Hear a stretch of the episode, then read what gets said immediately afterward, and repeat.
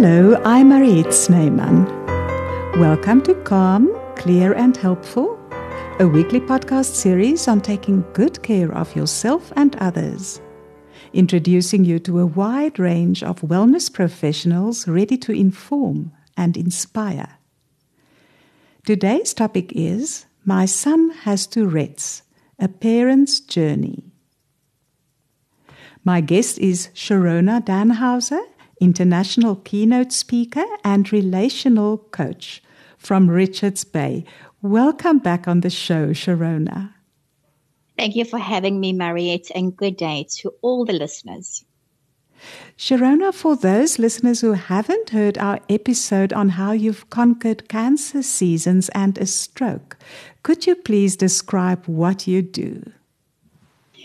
I am a qualified neurolinguistics practitioner and cognitive behavioral therapist, but all that really means is I have a passion to work with minds as well as hearts and to ensure that there's balance. So a lot of times we have big feelings, big emotions, and sometimes they just kind of run our life and run our business. And I listen to your heart. I'm a safe space and I just bring in a little bit of balance with practical strategies. And this year, I have broken away a little bit from corporate. I'm not doing as much corporate training and um, coaching as what I used to because the need really, Mariette, is the hearts of a family. So this year, and it's been for a few years, but this year I really made the concerted effort to change my schedule and to make space for teenage and parent coaching. And it's all about relationships. So many times I have clients and we go through a program and then they ask, you know, Cherona, are you able to work with my teenager? Which is really wonderful because then that means everybody in the family has gone through the same growth strategies and everybody's at the same level. It's very difficult for one person to receive all these golden nuggets and no one else in the family really understands where they're going. So, so my heart is really to start working and to continue working with the heart of a family to build relationships and communicative skills through cognitive behavioral therapy and and just to do life in a safe space for for this really this practice. And it's whether someone's sitting in person or online just to be a safe space and to know that you're navigating challenges but you're never doing it on your own. Yes. And would you please tell us a little about your family so I'm a mom to two boys, Daniel and Luke. Daniel is adulting. He's 23. He is in Stellenbosch. He is currently going to start navigating his honors in psychology. And it seems like his heart is also more neuro neuropsychology. And then our youngest son, Luke, is in grade 11. He is 17. And yes, today is actually all about him and the lessons I've learned as a mom with Luke. And then I am married this year in December. It will be 25 years to the love of my life, Duan, who is a engineer who I just love and adore doing life with. Congratulations on those 25 years that is coming. So exciting. And you know what? Every year is a blessing and it, you can continually fall in love. Um, we've just had a tour in France. We went to see the Bokke mm. play three matches and you know, as we were walking down these cobblestones and, and Dawn and I always hold hands, I just thought to myself, honestly, I am blessed beyond measure to do life with a partner who just 100% meets me at every level. And, and I think that's the heart that we want for all relationships, isn't it, Mariette? Absolutely. Uh, you've mentioned that we're talking about Luke, and Luke has Tourette syndrome. Could you explain, please, what Tourette syndrome is? Tourette syndrome is a neurodevelopmental disorder and it can affect children, adolescents, as well as adults. Um, and it's really the condition is characterized by sudden involuntary movements, which we call tics or sounds, which we call tics. So there's motor and vocal tics. And this tics is spelled T I C S. And um, these tics can range from mild to moderate, severe, or even disabling in some cases. I think the the greatest um, the greatest learning and challenge with Tourette's really is that the tics can wax and wane. So if you think about it, let's take an eye movement. So if you've got an eye twitch, let's say that's your tic, and you might have that tic today, but you can wake up tomorrow and not have that tic. And all of a sudden you might have cleaning of your throat. Maybe that's the tic. Um, sometimes you might have eye movements and a throat cleaning. Sometimes you might be chirping. So that's a vocal tic. The tics aren't the same. And to be diagnosed with Tourette's, what the doctors look at is that you've had these tics for more than a year. So, you know, if you wake up in the morning, you might not have a tic. And it also depends on your environment. And that's what I'll share a little bit later on in depth is Luke can have a day that he will not have a single tic. And then Luke can have a day that he ticks nonstop. So we've been able to see what causes, what are those days. We can't preempt it, but we have definitely seen when it gets worse. And this is where the education comes in. And then, of course, Mariette, I do want to stipulate and just mention that um, these learnings and the education and the findings that we as parents have had with Luke and that Luke himself has shared with me is unique to Luke mm. and might not help someone, but uh, I always think someone might have a light bulb moment and go, Oh my goodness, yes, I've noticed that as well. Or, Oh wow, that's maybe something we can investigate. And it really is to start the conversation, to not put Tourette's in a square box, um, because I think no one um, individual is unique. And exactly the same with Tourette's. There's there is just no copy paste from one individual to another. But if you sit and you observe, um, you know, I mentioned that we were in France, and while I was sitting in the different stadiums observing people, I mean, that's what I do for a living is observation. Mm. And just in the space and the environment of where we were sitting, I would see three or four people with tic disorders. And I'm so alert to it that um, and the conversation becomes so easy for me to have with someone that I see has a tic disorder. And many people are often misdiagnosed or not diagnosed at all with with Tourette's, and and that to me is hard so because one in five children in primary school will have some form of tic disorder but likely outgrow it by the age of 12. And if you don't know what that is, then I think I just feel so sorry for that specific individual, that child, um, because they, they're going to get comments, they're going to get stares, their parents are going to tell them, listen, stop that habit because that's exactly what happened with Luke is when he was in, in grade R, we thought he was, he had little habits so, you know, when he would have an eye movement tic and he would do it three or four times, um, you know, we would gently say, Luke, don't do that. It's going to become a habit. Mm. And you know, looking back now, I wish that we could have done that better. I wish that we had seen the signs sooner.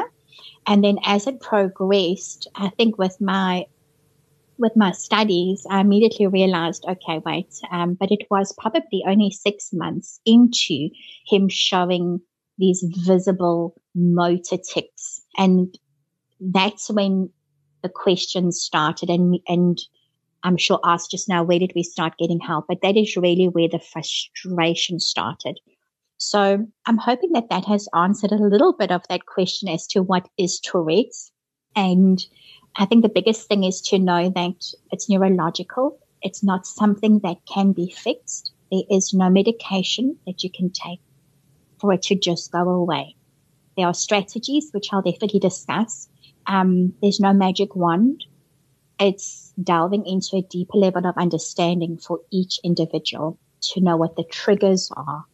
And I think that's when we start making a difference in that individual's life. Thank you, Cherona, for that description. And I think the fact that you say it's a neurodevelopmental disorder is something that you might touch on further on in our conversation because I know you are very interested in the mind and I'm sure that will give us some pointers too. Absolutely. I once heard you say it's never purely Tourette's. What did you mean by that? This is such an important um, aspect. You know, if we if we look at Tourette's, among people diagnosed with Tourette's, it's estimated that 86% have been diagnosed with at least one other additional condition. We call these co-occurring conditions. And these can be the following. It can be ADHD. Um, it can be OCD, so obsessive compulsive disorder.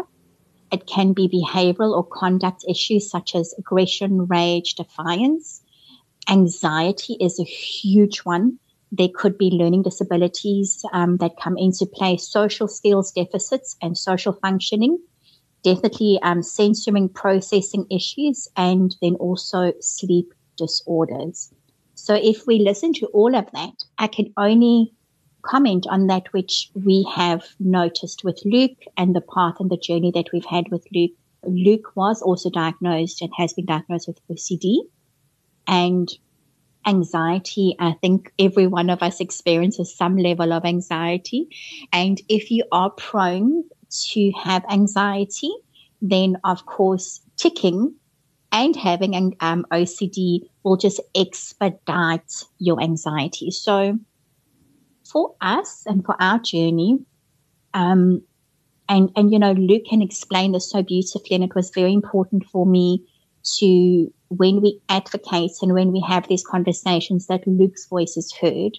And even just preparing for this conversation, you know, I went through with Luke through these questions and um, I always want to honor him as Luke, not as my son who has Tourette's. Um, yes. Um, this is just what makes him more unique and where our learning has expedited in, in considerable degrees. So so here you have a young child. Okay, he's he's adult. He's almost an adult now, but here you have this young child whose body is doing things. So let's look at Luke. And there was a stage where he would have a really complex tic. So his eyes would roll. So it literally like it starts from top and it goes down to his body. His eyes would roll. His throat would have a spasm. So automatically the throat has to, like the esophagus, um, has a spasm and then it goes down into the tummy having a spasm. And all of that happens between two and three seconds. It's a, it's very quick but if you think of that movement and then an arm swing going over and over and over the entire day. And now when you speak to Luke, so, you know, as a parent, when you'd see this when he was very tiny, I know in grade three was one of the toughest years for him as well as grade six. And that's when I just felt like, wow, this child is not having moments of calm. There's no calm days in between. There's no calm hours in between. It's just non-stop ticking and it goes almost into what we would call a, a tic seizure where there's hardly time between one rhythm of tics before another starts. And um, now when, when Luke can explain so beautifully now when he says it, it doesn't upset him that he ticks, he's made peace with it where the anxiety steps in, that cognitive um, thought pattern to say, but what's really upsetting me about this day is the compulsion. And this is so important to understand. And this might be different for someone else, but, but Luke would explain to you if he doesn't do the tics in the proper sequence, in the proper depth, in the proper way, he gets upset that the com- the compulsion would make him do that tic over and over and over again. Now, for us to try and understand and comprehend Mariette and, and every listener out there, you almost think, but my goodness, how can you not just stop? Well, number one, the tics aren't going to stop. But pairing that with the compulsion of OCD, pairing that with a mind that's telling you you need to do that sequence again. That tick wasn't the proper way. So now we really then get into a space where anxiety is going to flare beyond control. And that's when it becomes complex. And that's why I say it's never just Tourette's. Many of the people I've met have Tourette's plus ADD or ADHD. Um, Luke has, has the OCD component. So that's when, that's when we need to seek help. That's when we need to sit with people who aren't specialists in Tourette's, but mm. who are mm. specialists with OCD or who are specialists with ADD. And, and that's, I think, this conversation gets exciting for me that there's hope to know, okay, we can't focus just on the Tourette's, but what else do you think might be coinciding or which is partnering with that? And so often people are, you know, when they hear Tourette's doesn't have, you know, there's no solution or there's no quick fix, they just stop. And I'm like, but I can almost guarantee there are other areas that you can improve in and that is going to become easier for you. So let's break it down. So I'm hoping that um, for parents that maybe have a child that's just recently been diagnosed, I'm so sorry. It's a very scary place. It's a very scary and a very lonely place. And as mom, I have never felt as powerless as a day of observing Luke. you know, um, there were days that his tics would be so loud that even, you know, in his bedroom where maybe his door was closed or I'm in the bathroom, you know, bathing and I can hear him in his room ticking and the, the tears would just be streaming and rolling down my face. And I would often think, how is he going to live a normal life? You know, how, how do you get through a day? Firstly, all the pain in your body, um, to tick, especially if you have complex, you know, motor tics. It's, it's painful. Your muscles are so sore and tight at the end of the day. I'm always like, you know, if you can imagine trying to flex your tummy muscles, like for five seconds every minute, or picture that the whole day, because that's what Luke is experiencing on a bad day. So I think the complexity of Tourette's can be overwhelming. And I think that's why we need to break it down. We need to say, okay, what other co-condition could you possibly have that we can focus on giving you the capacity to deal with those so that everything doesn't just seem so overwhelming. And I always draw this big picture, I draw this big messy circle, like a little toxic circle, but I take up half of the page and I'll say, okay, that's Tourette's. Mm-hmm. that's the part we can't control. But what, what goes with it? And we draw a whole lot of little messy circles. We're like, okay, maybe anxiety. Maybe the other one is OCD. Maybe the other one is relationship anxiety that you're feeling. Maybe the one is academics. What is, what are all the other areas in your life that's also creating overwhelm? And then we slowly start looking at strategies and practical ways to deal with the little circles, the little pieces that are seeming to just go around and round that's really creating pressure and overwhelm. And when we slowly start working on those, we have the capacity, we have a greater capacity to deal with our tics, to deal then with the Tourette's, because it's not like we're not getting any help or there's no hope. We want to open a door of hope in all the other areas of our lives that we can with practical strategies, with experts in the field that can help us. And then the capacity becomes greater for that person that's journeying with Tourette's. And that's the practical vision that I have for, for parents who are navigating these challenges. That's very sensible. I wanted to ask you, Cherona, do we know what the causes of Tourette syndrome are?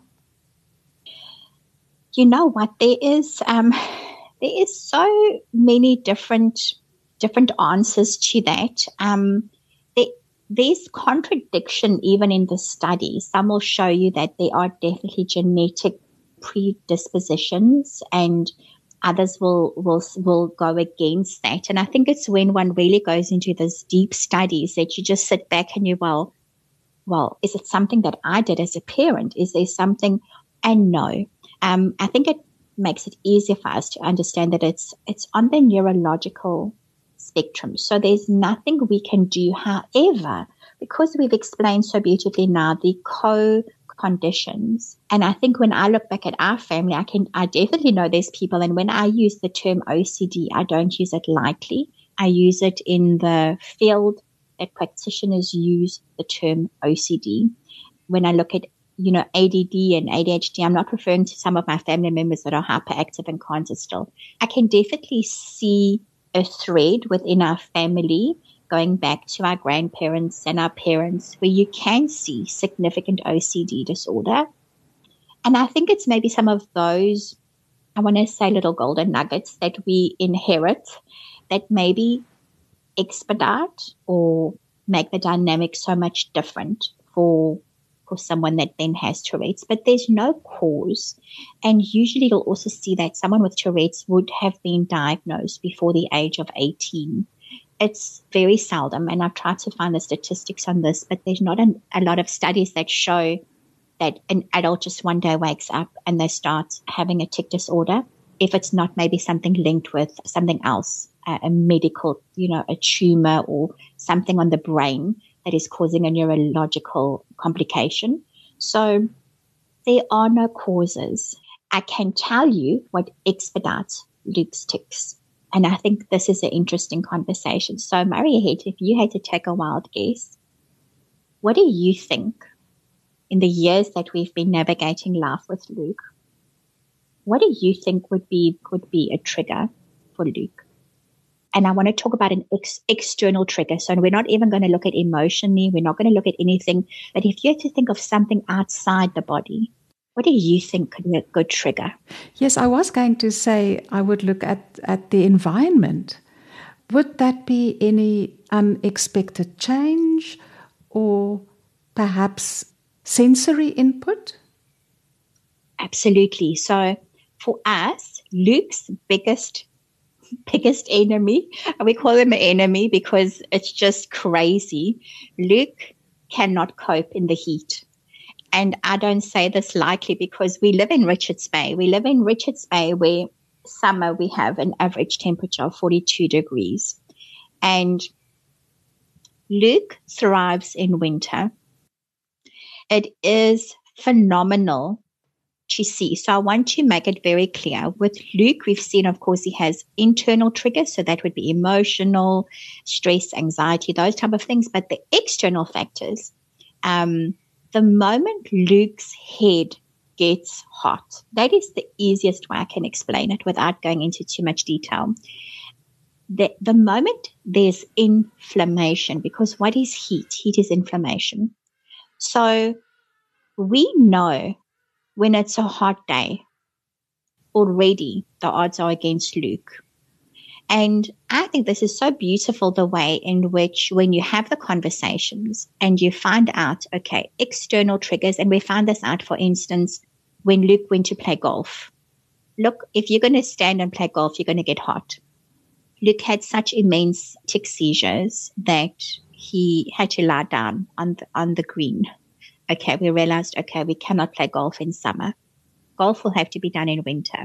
So what does this look like in everyday life? Because we are going to get hot. We are, we are going to navigate life in an environment where there will always be a sun. So for Luke, when he comes home from school in summer, immediately he has a cold bath, a cold shower, and if the or if the pool is cold enough, he will immerse himself completely and get his head cold. And then we pack we pack ice packs around his neck and his torso for his body to calm down. He drinks an anti-inflammatory and we've always got the aircon on. And you can see his entire body within an hour starts relaxing. So navigating school is not easy for Luke because of the external factors. It's hot, it's humid. You move from one class to another with a with a, a bag. There's no way about that. That's part of his school day.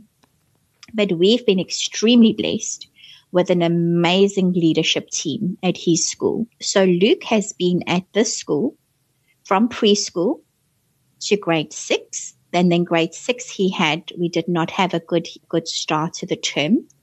And I did homeschooling with Luke from grade six to the end of grade nine. And then Luke integrated back into his previous school, grade 10, and is currently there. And this school is the Richards Bay Christian School.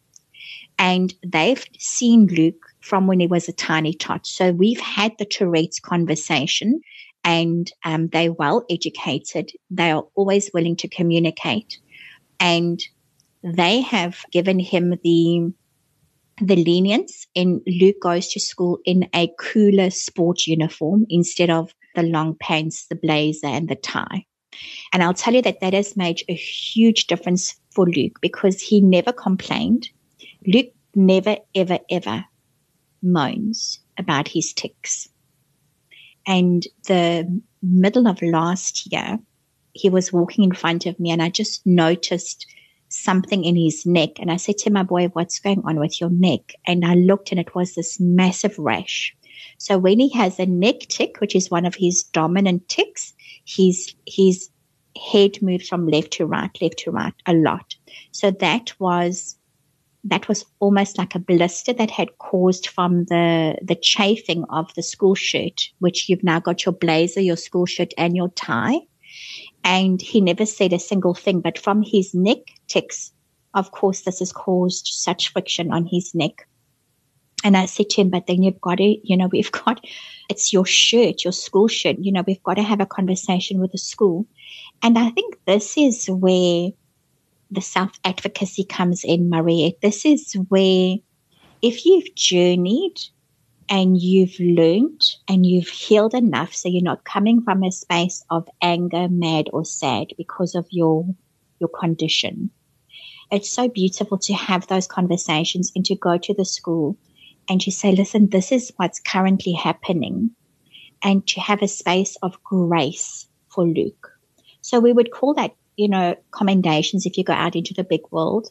These are conversations that we should be having with, with the teams that you partner with, whether it's during school or whether you go to work one day as a, as an adult with Tourette's is just to understand how the external factors, so even something like a school shirt, absolutely was causing Luke tremendous physical pain, but he never said anything. So then we need to step in and he will now have the confidence enough to explain to someone, you know what? I don't want to not align with your rules. I honor your rules, but there's a small complication here. And that's, I think, when this beautiful grace steps in because we all understand each other's worlds a little better. So, so yes, external factors such as heat has been a big, big challenge for Luke. And as some of the parents have reached out to me, and the feedback from them has been absolutely when they get their children cooled down, the tics seem to subside a little bit. So we call it a good old fashioned reset. So Mariette, when, when Luke is going through a tough time, um, whether it's heat and, you know, exams, can you imagine exam time coming up now where you've got internal stresses of studies and you've got external stresses such as heat. If you put those two together, um, we already know, okay, we are ready. So this is where Luke plans. He will make sure that he has an anti-inflammatory when he sees that he's having a lot of um, tics. He will make sure that the aircon is on. But besides that, he will also look at what were any internal triggers. And, and this is where the mind comes in. This is that invite that you gave me just now when we want to look at neurodevelopmental. This is to sit and say, okay, what of what I'm feeling now is emotion and what is real? So Luke knows about breathing techniques. Luke knows how to self-regulate. He knows how to decompress. Um, every day when Luke gets home for an hour, he decompresses before he even starts looking at schoolwork we look at how to um, so even though he has all the strategies just because of, of my background as coach, he also has always the option to reach out to a psychologist. So we have a psychologist in town. And I think in all the years, he's only reached out two times. And that means there's something else that's creating an internal stressor that I said you never have to talk about everything with me. You also need a safe place, just like my clients come to me for a safe place. If you need more strategy, if there's something that you want to work on, then, you know, we need to reach out. So in all the years, it's only needed that on two sessions. And, and that's why partnering with other experts, partnering with other people is vital in your community as you partner um, with your child that has Tourette's. I have so much respect, Cherona, for the way you have been approaching these factors because I think getting clear about cause and effect, like you spoke about the heat, which I would never have guessed, and handling it in this practical way, and then talking about it from a neutral point of view as you do, and getting others on board if they happen to be in a situation where they are influencing his well being, like the people at school. I think that is so sensible. I think it's the only way. There again, it's all about life in balance, isn't it, Mariette? Um, you know, we let me tell you, um, Luke's journey has been a very emotional one for me. Like, honestly, if I didn't have these practical strategies to counterbalance, um, I would probably just be crying all the time. And there are days, there are days that are hard for a parent to see your child struggling. But let's face it, our children are going to struggle. We want to fix everything. Um, you know, we want to wave a magic wand. I think all we can do is to constantly bring our children into balance, is to say, feel those big emotions. You are allowed to not feel happy. You are allowed to feel, and I mean, I'm not walking in your shoes. You 100% have the right to feel despair.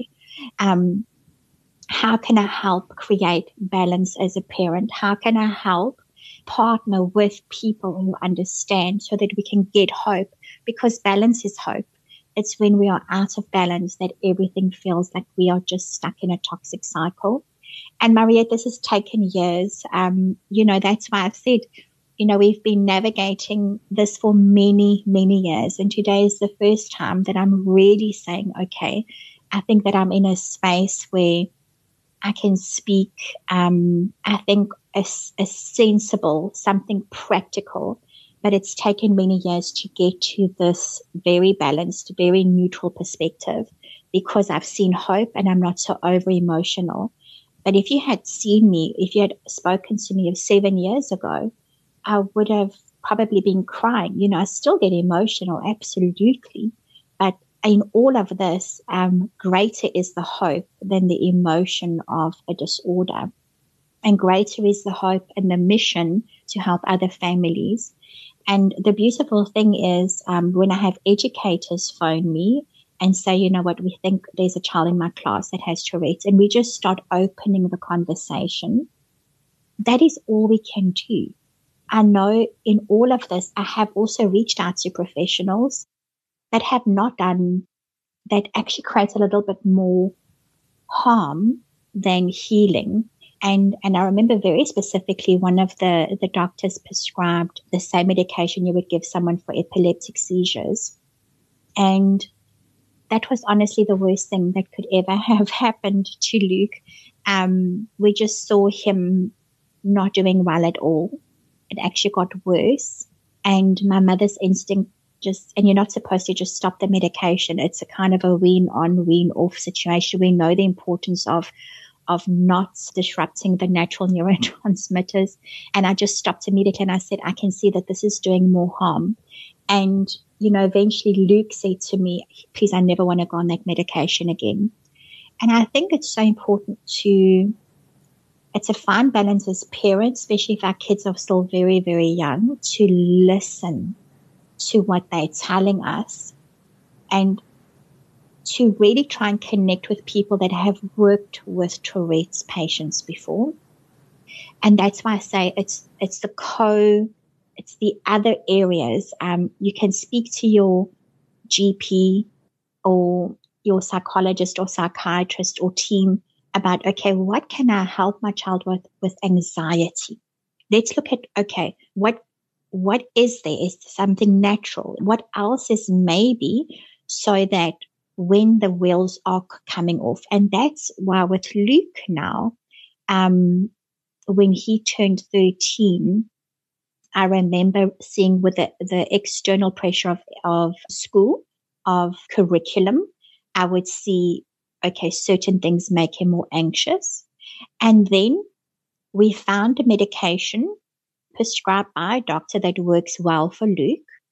I keep it with me. He will come to me if he has already tried to regulate. So he's already tried all the external things. He's done his breathing. He's done, he's done, um, he's done all the other strategies that we've got into place and he still feels like there's a cat lying on his chest. It still feels like he can't breathe. It still feels that he's overwhelmed. Then he would have the, the one tablet that's just calming him down in the moment. And he'll maybe drink two a month. Like honestly, I think those prescriptions last forever. But we're not reliant on just the one thing. I think it's a whole lot of little things that make a big difference. So that's what's worked for us as a family and for Luke. And I think conversation with, with people in a team is what makes it so much easier. Yes, it really sounds as if one needs to be wide awake and then you you go forward through trial and error, I think. Absolutely, absolutely. Because you, you know, I remember when I first read about GABA, it's a natural neurotransmitter. And I think for about a year, Luke had GABA every single day. And, you know, looking back, I think, no, I think GABA was a huge waste of money. And I, I feel bad saying that, but, but you will try anything.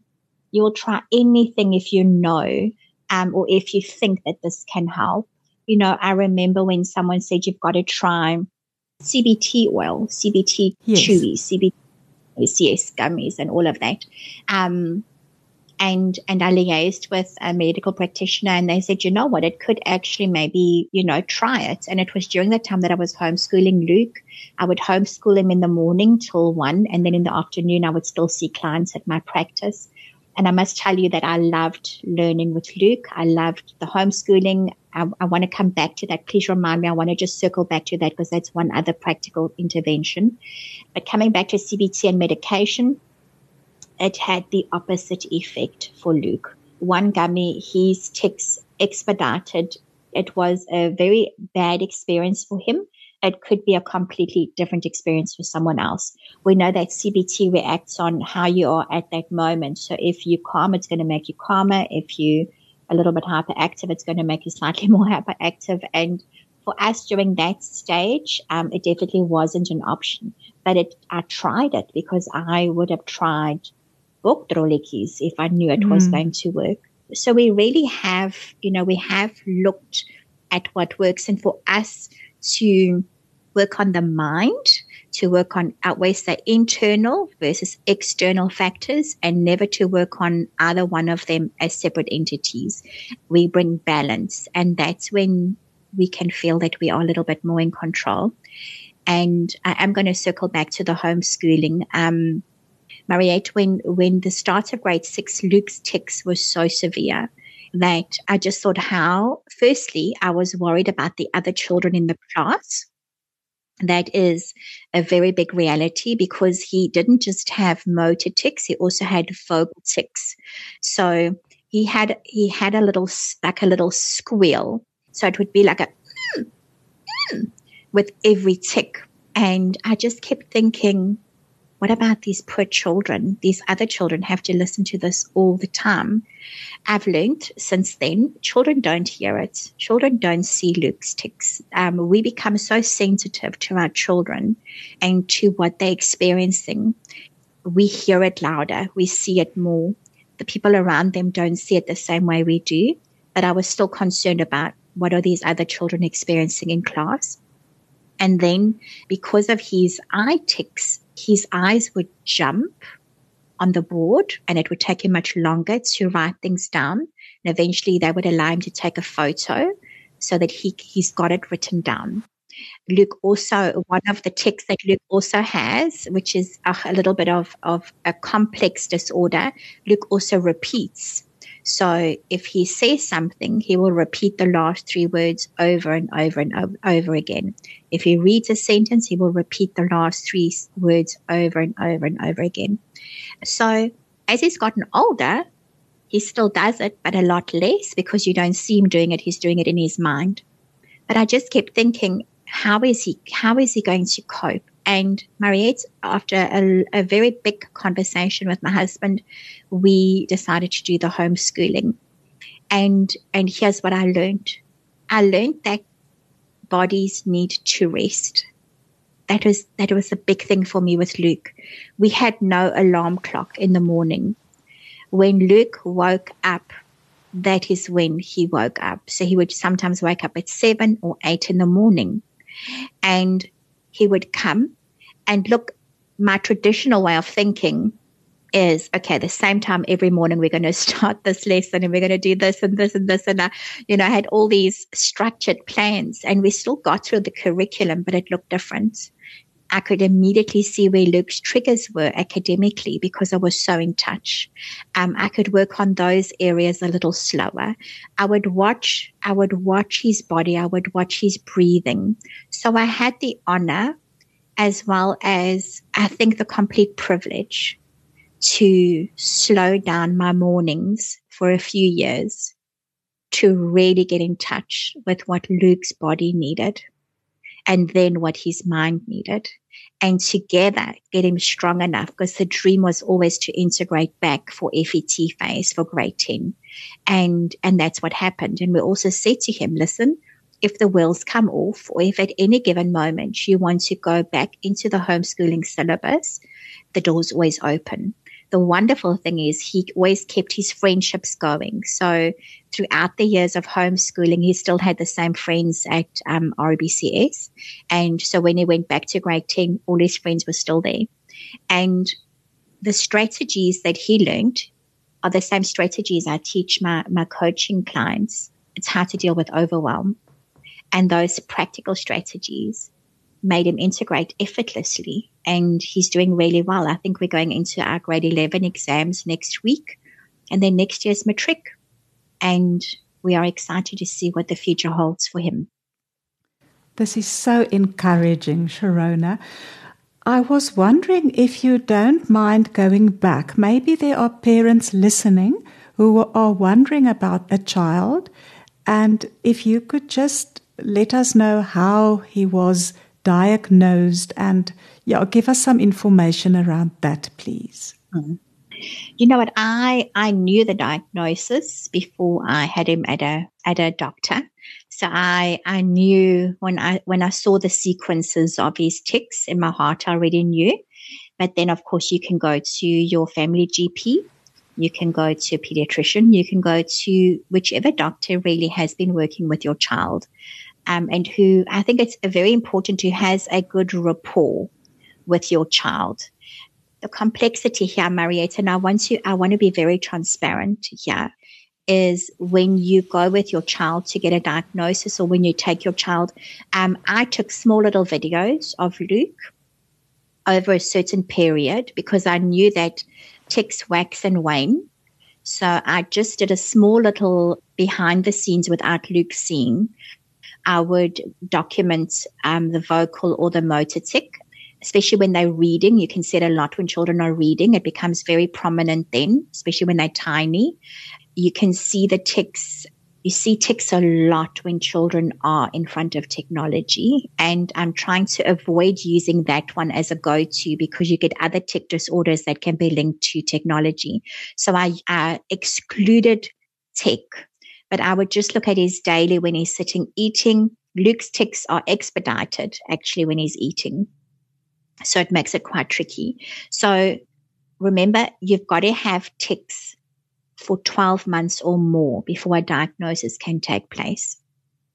So if you think that your child has a tic disorder, you can slowly start documenting, slowly start paving a way towards a diagnosis remembering that they change. Tics can change, good days, bad days. But when was the first day that you remember your child ticking? When did it look worse? What's happening today? Is it eyes? Is it vocal? And then take your child to the medical practitioner. Um, sometimes you will be referred to a neurologist if they feel that they want to do more tests with children. The one thing that I do want to mention is most doctors will tell you that there's a great likelihood that your child will grow out of it by the age of 12. And dear listener and Mariette, that was one of the things, one of the lowest days, I think, of Luke's journey. Ever since we can remember when Luke has a birthday, Luke's birthday is in August, in the middle of August. From the 1st of August, this child is beyond excited. And I remember that any um, emotion in 3D, so a lot of joy or a lot of sadness, no matter the emotion, the tics will will be more. So Luke's birthday month is one of his most high tic months because of excitement. He loves a birthday. And the one birthday that he didn't show joy was his 12th birthday and he was always so excited. And his 12th birthday came, and for a few days, we could just see he's not himself because Luke is always joy. Luke, Luke does not have deep, dark days. He is a very light and bright characteristic. And, um, yeah, we just saw something's not, he's not himself. And I have given him the strategies. I don't press for answers. I might ask one or two questions and then I leave my boys. And I know when they're ready, I'm a safe place. And a few days later, he, he came and he said, you know, mom, I was so hoping that on my 12th birthday, my tics were going to stop and they didn't. And I know that doctors want to inform statistics. They want to share what the books show. Um, and as parents, we sometimes just need to help protect and guard our children. And in Luke's mind, he thought that doctor said, Luke, at the age of 12, you're no longer going to have Tourette's. And he took it and he ran with it. And it wasn't the truth. I think it's, it's very, very important how we share statistics and when we do, because we can steal hope away from our children that have been diagnosed. And that's why Luke will tell you he lives one day at a time. If he doesn't have tics tomorrow, great. If he has tics tomorrow, he's fine with that too. He has made peace. And Luke told me, um, 2020, when we were all navigating COVID and the huge changes, the one day Luke said to me, you know what, mom? I see sometimes that my tics, my bad tic days make you sad. And I'm sorry that that make you sad. I don't want you to worry about me. I have made peace with Tourette's. And that right there is where we want our children to be. We don't want them to live on the hope that tomorrow the tics are going to be gone. We want them to live with the hope that they have the strategies to navigate their tics. Yes, I must say that what you have just said goes right to my heart. There we go. I just simply have such a lot of respect for him for handling it that way. Absolutely. And Cherona, could you give parents, could you tell them where they could find more information if information needs to be handled actually so carefully? What would you advise parents? You know what? There is a wonderful resource, um, the Tourette's Association. And I'm very cautious to go and look at any other places, even though I've read many theses, because, you know, I've also liaised with quite a few professors over the years. But I think it's, it's, um, the Tourette Association is based in America and they have wonderful resources available for parents. And in having said all that, we are a generation that's hungry for information and especially information that you think can help guide your child. And in doing that, I think one of the biggest mistakes I made, which I would want to caution parents with, and then again, each child is different. You know, to give an example, the one day I remember Luke saying, and now he asked me, he said, Mom, am I ever going to be able to drive? Now, when you're a young preteen, if you think about it, driving is independence. Driving is what we all dream of when we turn 18. We want to get our license, we want to get our car, and we want to learn to drive. Bam. And he was so young. He was 11 at that stage. And I still thought, wow, he is, he's already worried about the fact that he's not going to be able to drive one day. So I started doing a lot of research and I found a, a really great resource online where this woman explains how she she drives 100% because it's not classified as epilepsy. But if you think about it, if you've got bad tics on that day and your eyes are maybe turning or twitching and you've got a neck tic, um, it's 100% natural to think, but this is going to impact the way I drive. And I found this wonderful girl on her YouTube channel and, I'm, and she explained how she's driving. And basically what a lot of the kids do or um, what Luke also has learned over the years is he finds a safe place to explode his tics. So in between periods, in between school cl- classes, when the bell rings and you're busy packing up and going, it's very noisy. If Luke has a lot of, let's say, vocal tics, he will explode as many tics as he can because it's not it's not like it's quiet. So you can't withhold tics. It, it makes it a lot worse. So what you can do is you can hold them up to a certain time and then you need to explode them.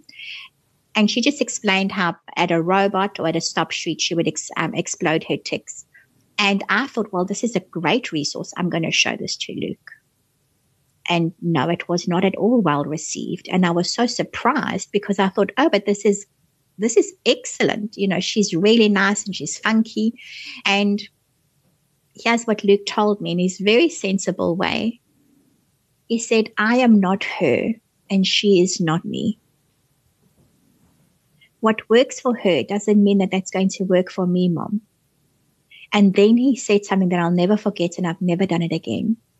And he said, Mom, I don't want to see videos of other people with Tourette's. Okay that was a shocker for me because I thought, well, maybe you'll feel less alone. You'll feel less isolated because actually a lot of people have Tourette's.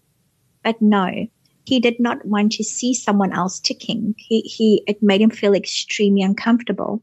And I would never cross that line again.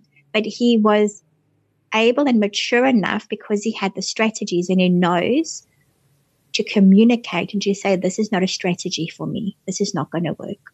So here's what I want your heart, Maria, to hear and every single listener. Luke got his learners in August of this year and he is driving like a boss. Every weekend, him and his dad go for their driving. And it's amazing how even with the excitement and even with everything, um, his tics have not at all deterred his driving. It hasn't even come into the picture. So the big thing that he was worried about when he was 11, six years later, isn't even in the equation. And that's what we've learned is to not overthink and overplan, to, to have practical strategies on a daily basis so that when other things happen, you have the tools to deal with that thing, not the perceived thing that you think is going to happen. Isn't that an amazing story and very encouraging? Yeah. Thank you, Sharon. Oh, wonderful.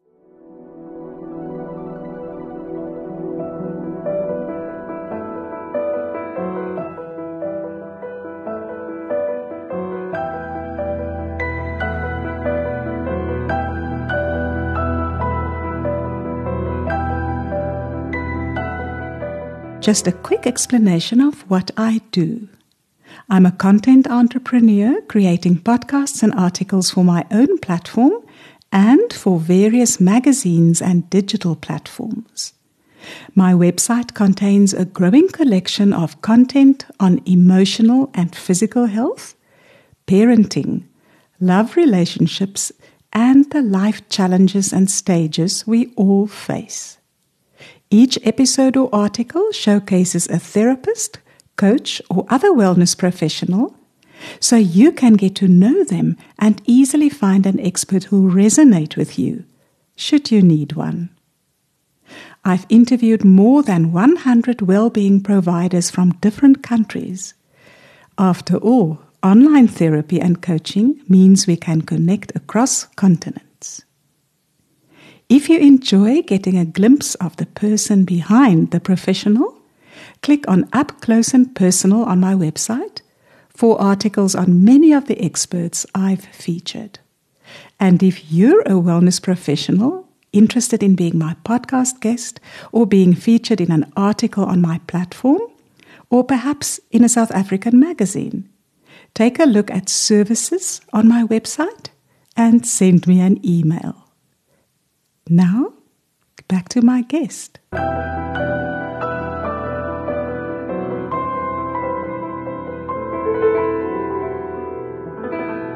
I really do hope that there are parents out there that are feeling a little lighter because it does make you feel heavy. You know, any diagnosis, isn't it, Mariette, makes mm. you hmm. feel that almost a little bit of, you know, this is what our loved one is going to have for the rest of their life. And it's very overwhelming.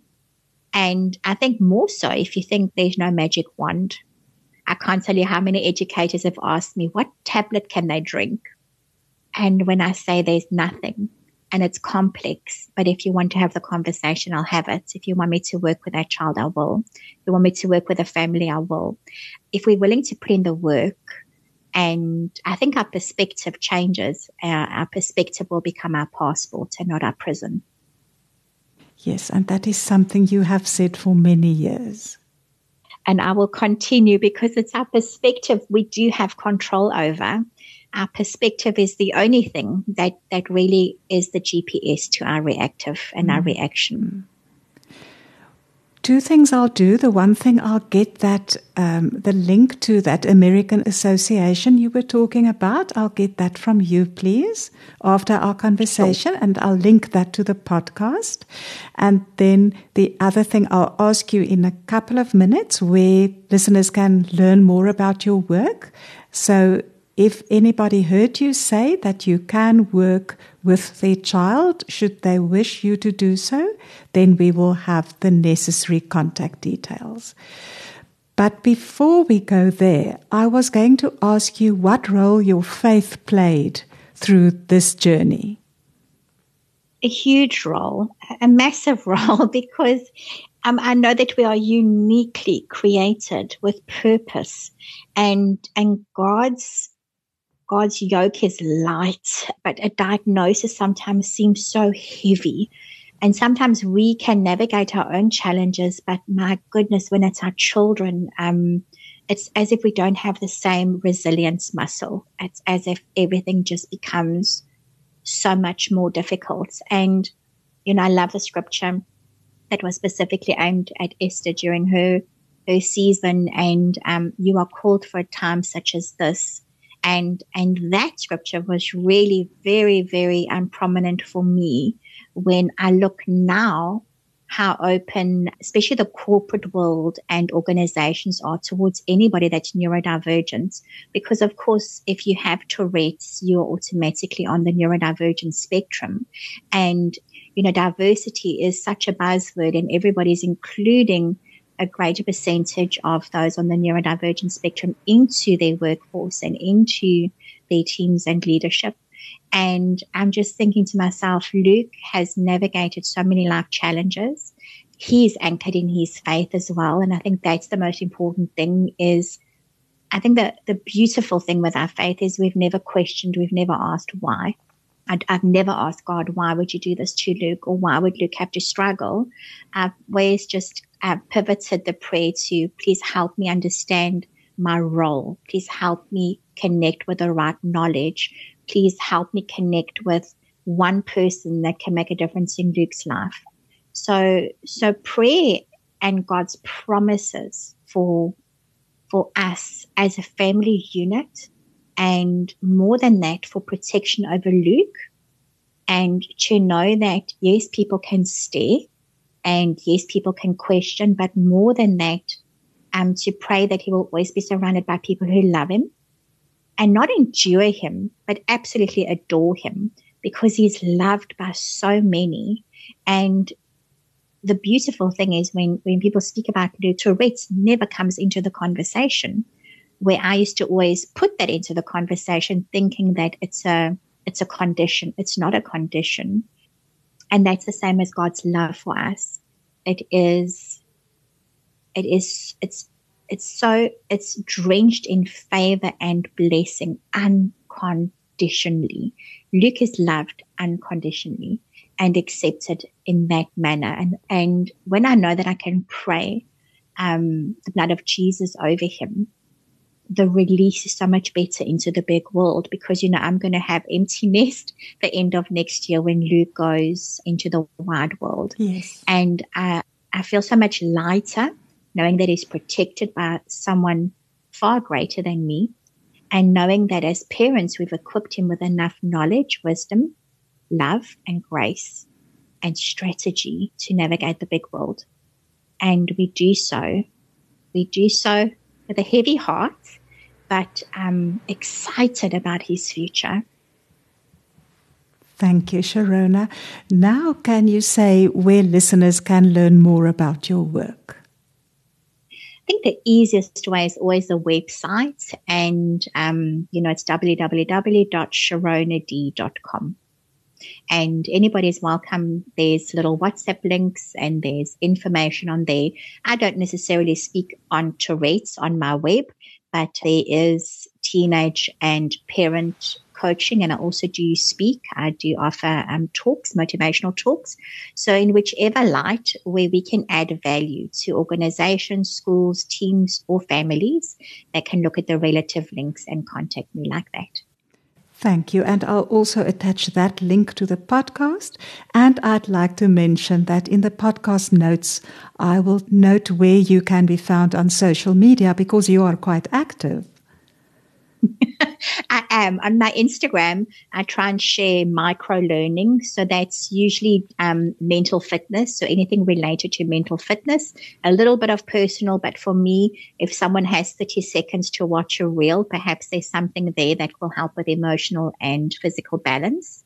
And, um, and on my normal, my Facebook page is just a little bit more personal. Are you ready for your fun question now?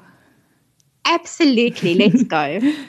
I was wondering, Cherona, if you were a swallow, to which country would you like to migrate every year? Absolutely France, because I've oh. just been there. And I want to go specifically to the city called Toulouse. I lost my heart in Toulouse and we were joking because my maiden surname is Silea. And, um, of course, that is descendant from from France and mm-hmm. we were well received. We had an absolute ball. But um, when I sat in the big market plane of Toulouse, I said to Dawn, wow. So if I could go there as a swallow once a year, I think my life would be complete. oh, thank you. And thank you, Cherona, for sharing this it's not just information. There is so much insight. And then once again, the word I can't stay away from when I talk to you is the heart. So much that comes from the heart. So thank you for sharing this and offering such clarity and hope. Thank you very, very much for the opportunity. And I really appreciate you and your platform and everything you bring to us. Thank you. And to our listeners, it was good of you to join us. I'd be so happy if you'd subscribe to this podcast series and rate it where you download your podcasts. If this episode was helpful, please share it with someone you care about. Go to my website www.mariettesnyman.co.za for this episode's podcast notes and for free articles and podcast episodes on how to live a happier life and have more fulfilling relationships. To follow me on Facebook, just search for Mariette Snyman, journalist. Calm, Clear and Helpful is compiled, hosted, and edited by me, with original music by Mart Marie Snyman. Catch you next Tuesday at 9